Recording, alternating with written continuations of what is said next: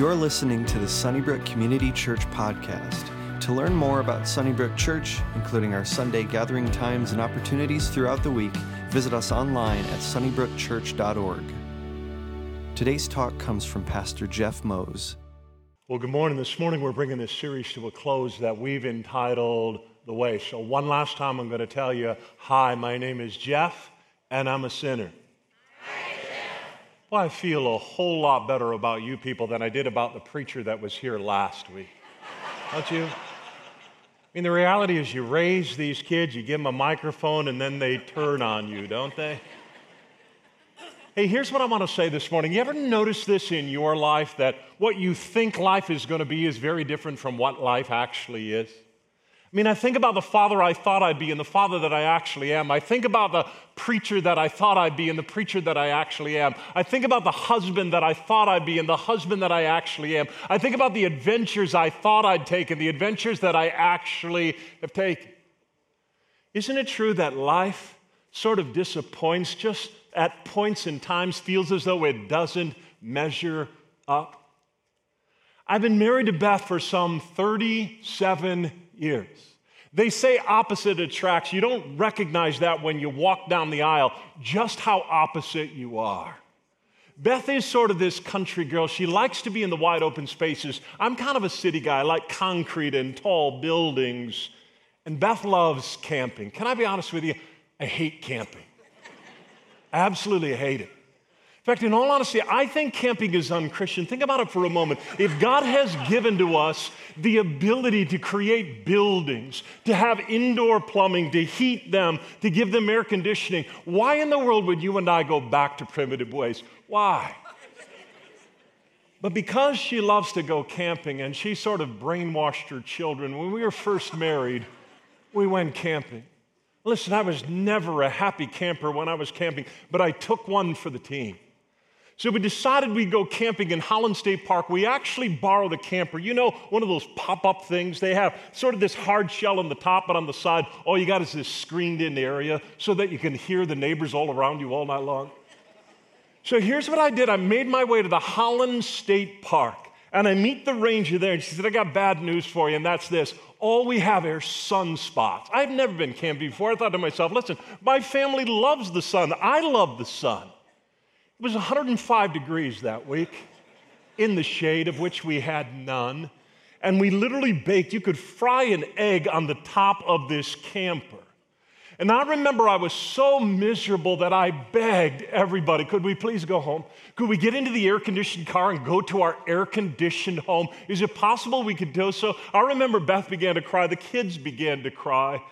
And so I decided I would institute some of my greatest spiritual gifts pouting and whining. Any of you have those gifts? And eventually I so wore them down, they all climbed into the car together and we went home. And as we traveled home, I thought to myself, who in the world am I? Two things were surfacing in my mind. Number one, camping really is unchristian. Number two is this how can anybody who says they're a godly dad, a pastor, how can you treat your family in this fashion? Because here's the reality we never seem to live up to who we think we should be. And if you think about it for the moment, here's what the world would tell us listen, you just do you. You live your truth. The problem with me doing me is this you get more of me, which sometimes is not a very good thing. As a result, most psychologists say that depression and anxiety is on a rise. Can I tell you what's not on the rise in our world today? This idea of confession. This idea of understanding before the presence of God that I'm not perfect, you're not perfect. And the reality is, we're messed up. And at points in times when you and I mess up, we just need to come clean, but we don't, do we? For the most part, we try to put on the best possible front that we can. We have an Instagram account, and sometimes we take 75 pictures in order to get one right so that everybody can think we've got our act together. People, the problem with you doing you and me doing me is this all we get is more of me. And here's what I've found out about me. See if this is true of you. It's probably not true of you, but it's certainly true of me. 90% of the time, I'm the problem. In fact, there is a common denominator whenever I get into trouble. Whenever I have difficulty at work, difficulty with a friendship, difficulty in my marriage, do you know who's constantly present? Do you know who the common denominator is in every single problem that I have? Me. And my guess would be it's true in your life as well. One of the things we've got to unearth, we've got to uncover, I'm convinced of it in the Christian life, is this ancient fellowship known as confession where you and I come before God and we say, God, you are holy and righteous and perfect, and I am not. The problem in our world today is this we don't know what confession means anymore, do we? When it comes to the church, when it comes to politics, when we come to business, usually what we want to do is explain, well, we were actually right, that it wasn't our fault, it was other people's fault. Hear me on this this morning, and I'm convinced of it. You cannot address what you can't confess. In fact, I'd say it this way you won't address in your life what you won't confess. You know that to be true because some of you got some people in your lives, your family, that are going through struggles even now. Maybe one of them has an addiction. Maybe it's to drugs or to alcohol. Maybe they got a violent temper and you've confronted them time and time again and said, Listen, I love you and I want to walk alongside of you and I want to help you with this addiction, this struggle in your life. But here's the conclusion that you've come to, and you bump up against it every single time until they're willing to admit it. You can't help them. If you and I won't address what we won't confess, there will never be a time in our lives that we get this right. So this morning we're gathering together around the communion table. And I'm convinced that this idea of confession, this idea of coming clean before God, just doesn't seem to be present in our lives anymore.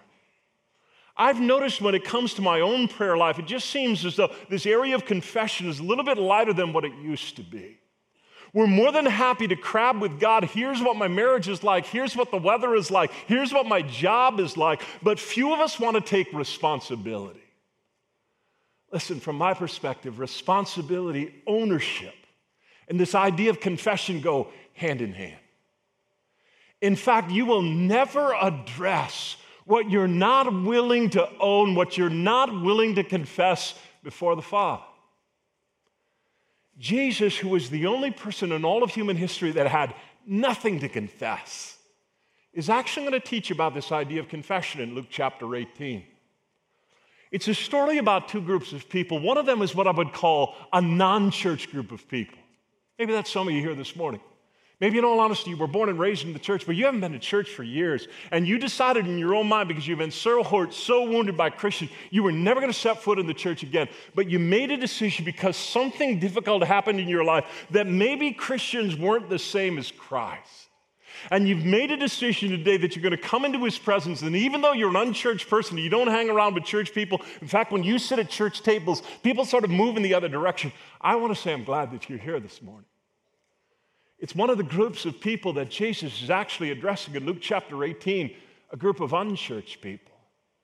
But I want you to know there was also a group of church people. They were following after Jesus. Now, in all honesty, they didn't like Jesus.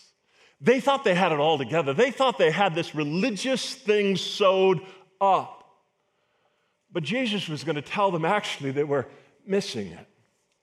And as the scripture starts in Luke chapter 18, I want you to see that the author, Luke, before Jesus launches in this parable, wants to tell us what the meaning of the parable is about. He tells us up front, which is incredibly helpful. Here's what he says To some who were confident in their own righteousness. In other words, the parable that Jesus is about to speak is addressed to some of you who are confident in your own righteousness. Ever been there before? You said in a sec to yourself, listen, yesterday was a bad day. Yesterday I blew it, but today I got it together. Today I spent time in prayer, spent time on the word, and you're feeling rather confident with regards to your own spirituality. And in all honesty, you're a little bit too confident in it. The scripture goes on to say, not only is he speaking to some who are confident in their own righteousness. But here's the second problem they had they look down on everybody else. This is hard to imagine, but if you get outside of Christian circles, do you know what non Christians think of Christians? They think we're self righteous, They think we're arrogant. They think that we look down in judgment on other people. One writer actually called it comparigance. Do you know what that is? It's arrogance in this idea of comparing to other people. Now, one of the things we've got to stay away from with regards to the Christian life is you and I compare ourselves to no one. We compare ourselves before God. But the reality is, it's part of our human nature, isn't it? I remember driving back from a vacation on Colorado this past week. I'm driving on I 80, and I literally said out loud to Beth, Is there no good drivers on this road except me? I was comparing myself to the people around me. Isn't it true that that's part of the DNA of being a human? We compare ourselves to other people. I'm better looking, I'm worse looking. I'm richer, I'm poorer. I drive a nicer car or a less nice car. The reality is, we live in this sense of comparison. And Jesus is warning before he launches into this portion of Scripture, you got to be very careful because that's what we do with the spiritual life as well. So Jesus begins to teach, and here's what he says Jesus told him this parable. Two men went up to the temple to pray, one a Pharisee, the other a tax collector. In some translation, it says a publican. In other words, one was a righteous man, the other was a drug dealer. One was a man of tremendous standing in the community, the other was a pimp. I mean, there was tremendous difference between these two men. One was an outcast of society, and one claimed to actually speak for God. And here's what the scripture goes on to say The Pharisee, let's start with him, stood by himself. And he prayed, God, I thank you that I am not like other people. Doesn't that seem like an incredibly ugly prayer? I've heard prayers like that before of you. I've gathered together in public prayer meetings before where people said, in effect, Hey, listen, I'm so grateful that I am one of God's chosen. I'm so grateful for the family that God has given me, the country that I live in. I'm so grateful that I spend time in the Word daily and I spend time in prayer. I'm so grateful that I live a righteous life. Isn't it true that often when we do that, we begin to puff ourselves up. We begin to act better than what we actually are. What the Pharisee is doing. He says, in effect, God, I thank you that I'm not like other people. What are other people? Well, they're robbers, they're evildoers, they're adulterers, or even the guy next to me, this tax collector. I don't even know how he got in here. I mean, God, I should be in your presence. I'm a righteous person, but how in the world is this tax collector, this publican, how is he somehow in your presence? I'm so grateful. I'm not like him. People, isn't it true that eventually you and I can become very puffed up in the presence of God as well, puffed up in our spiritual life? Think that somehow with great confidence we're better than we are, and we actually begin to compare downward toward other people? The scripture says that Jesus obviously is not happy with this man. He goes on to talk about the man who he is happy with. The Pharisee goes on to say, I fast twice a week and I give a tenth of all that I get. But now I want you to set it up because here's the tax collector. Now he begins to pray. But the tax collector stood at a distance. In other words, he didn't feel as though he was a part of the group. He was sort of this outcast of society. He recognized he couldn't eat at the table of religious people. He wasn't a part of the group. So he stands at a distance and he would not even look up into heaven. We talked about this in the series that we did on prayer. And we said often when we pray, we bow our head and we close our eyes, but that's not how New Testament people pray. When New Testament people prayed, they looked up to heaven and they held their hands up before God. But this man doesn't feel worthy to be able to do this. So the scripture says he's not even able to look up to heaven, but he beat his breast. In the first century, to beat your breast was a sign of mourning. In other words, I recognize, God, that you are holy, that you are righteous, that you are perfect, and I am not. So in mourning now, I beat my breast as I begin to pray. And he says, God, have mercy on me, a sinner. And Jesus responds, sort of this caveat. And he says, I tell you, that this man, rather than the other, went home justified before God.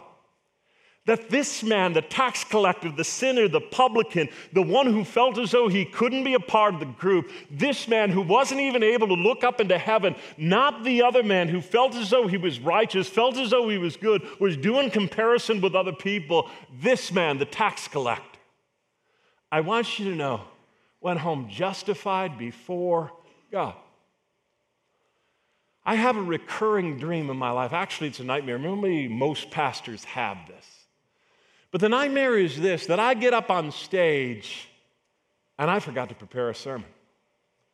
I show up on Sunday morning, I'm sitting over here, and the problem with uh, dreams is they're often sort of like scrambled eggs, aren't they? Sometimes it's Sunnybrook Church, sometimes it's my home church. I'm not exactly sure where I am, but it's my turn to preach.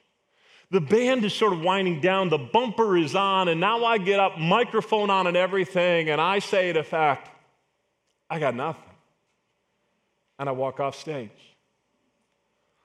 As I have this recurring dream, all of a sudden it begins to dawn on me. God's trying to speak to me because here's the reality I've got nothing. In terms of what you need in your own spiritual life, the reality is this I've got nothing. That unless God speaks, unless His Spirit grabs a hold of your heart, anything that I say can't be used by Him. There's a sense in which the Spirit of God has got to blow into your heart and into your life. If there's anything helpful in the message that I preach, it's because it's congruent with the Word of God, which is sharper than any two edged sword. It pierces, divides soul and spirit, joint and marrow. It judges the very thoughts and intentions of the heart. The reality is this I've got nothing People, can I transfer that you for a moment? And I don't mean to be disrespectful, but as you come before God, you recognize, don't you? You got nothing.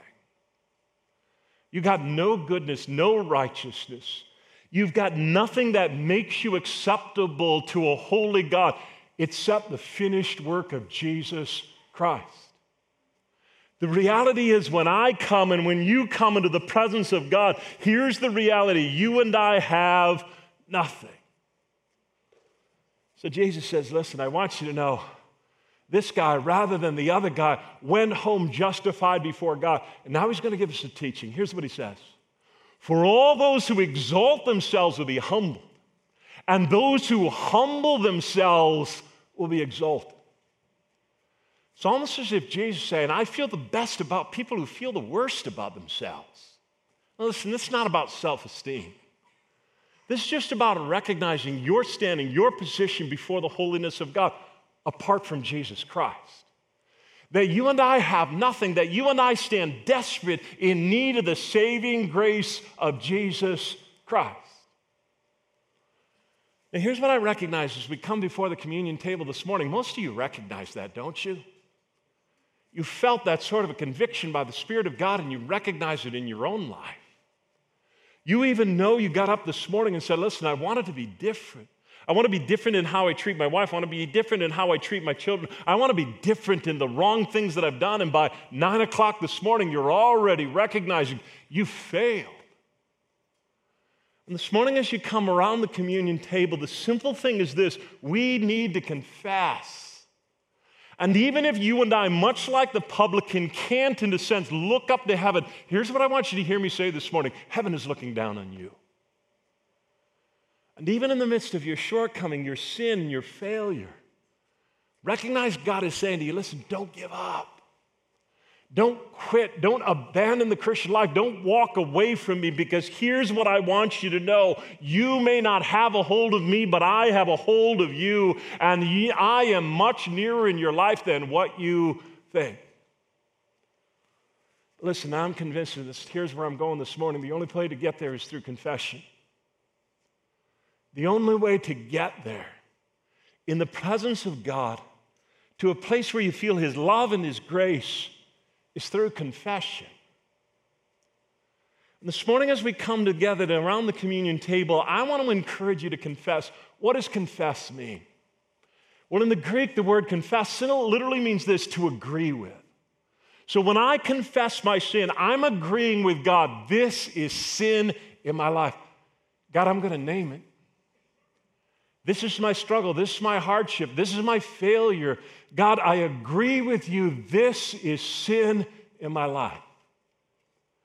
But here's what John says if we confess, in other words, agree with God, this is sin.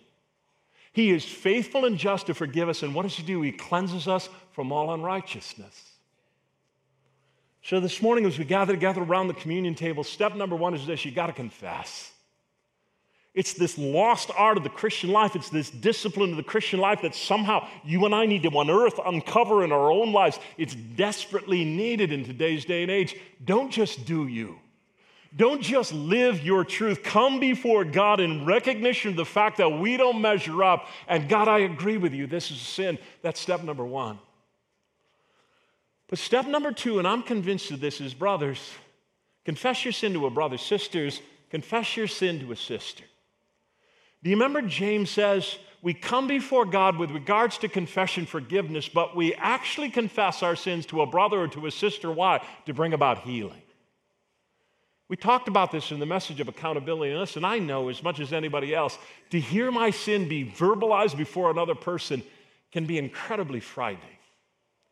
But what it does is it takes my sin out of the darkness and it places it into the light. It says, in effect, Ken, here's what I struggle with, here's where I failed, here's where I've messed up. Would you hold me accountable?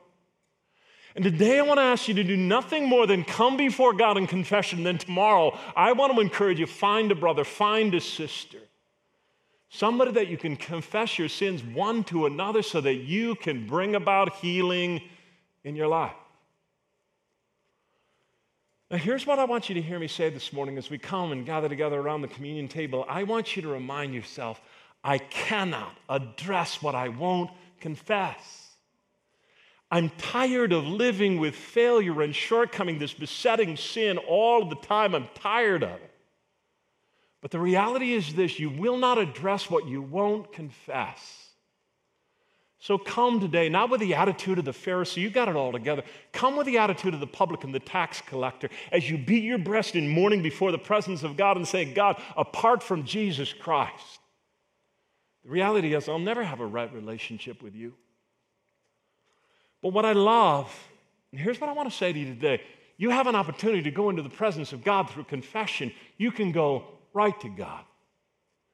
For some of you who have a Catholic background, it was always taught that you had to confess your sin to a priest. I don't see that anywhere in the New Testament. In fact, in 1 Peter chapter 2, it tells us that you and I, as believers in Jesus Christ, are a royal priesthood, a holy nation. That you and I represent ourselves before the Father. That actually our great high priest, Hebrews chapter 4 tells us, is none other than Jesus. And Jesus made his way to the cross of Calvary, died in your place, taking on your sin and my sin. And when he rose again, the scripture says that the curtain of the temple was torn in two from top to bottom. What was the need for the curtain of the temple? Well, it separated the holiness of God from this priest, and only once a year was he allowed to make his way into the Holy of Holies to make sacrifice for the sins of the people. But now the scripture says you don't have the need for a priest anymore. Jesus is actually your high priest, and he has gone and torn this curtain of the temple in two from top to bottom, allowing you access into the very presence of God. And you can go before God yourself and you can confess your sin. If you are encouraged by today's talk, check out our Sunnybrook Unscripted podcast, where we talk real life, answer hard questions, and take a deeper, practical look at the topics we talk about on Sunday mornings. For other talks, videos, and live gatherings, rate us and hit subscribe on iTunes and Spotify. Download the Sunnybrook Church app or visit us online at sunnybrookchurch.org. And again, thanks for listening to the Sunnybrook Community Church podcast.